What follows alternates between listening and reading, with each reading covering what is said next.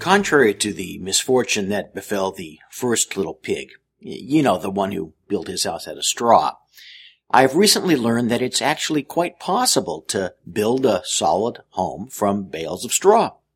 That is, as long as it's resting on a solid foundation.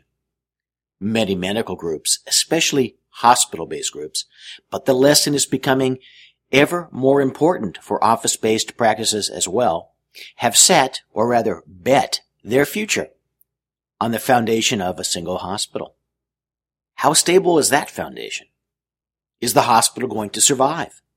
Will the hospital shift its own foundation and replace your group? No matter how strong you build your structure, straw, wood, or bricks, make sure that you didn't construct it simply on someone else's foundation. How smart is that?